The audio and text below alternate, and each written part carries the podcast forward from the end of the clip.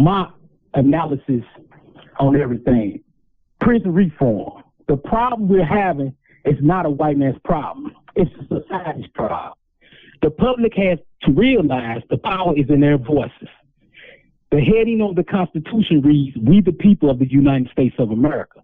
So until the public step up and demand answers, the only guarantees a prisoner has is cheap wages, suffering, and ultimately death. Statistics has proven we have a flawed judicial system. This is the very reason we're still dealing with issues stemming from the past.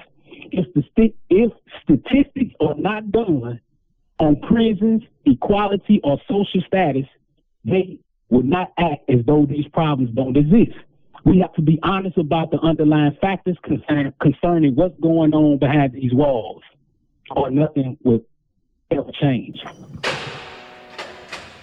Commentaries are recorded by Prison Radio.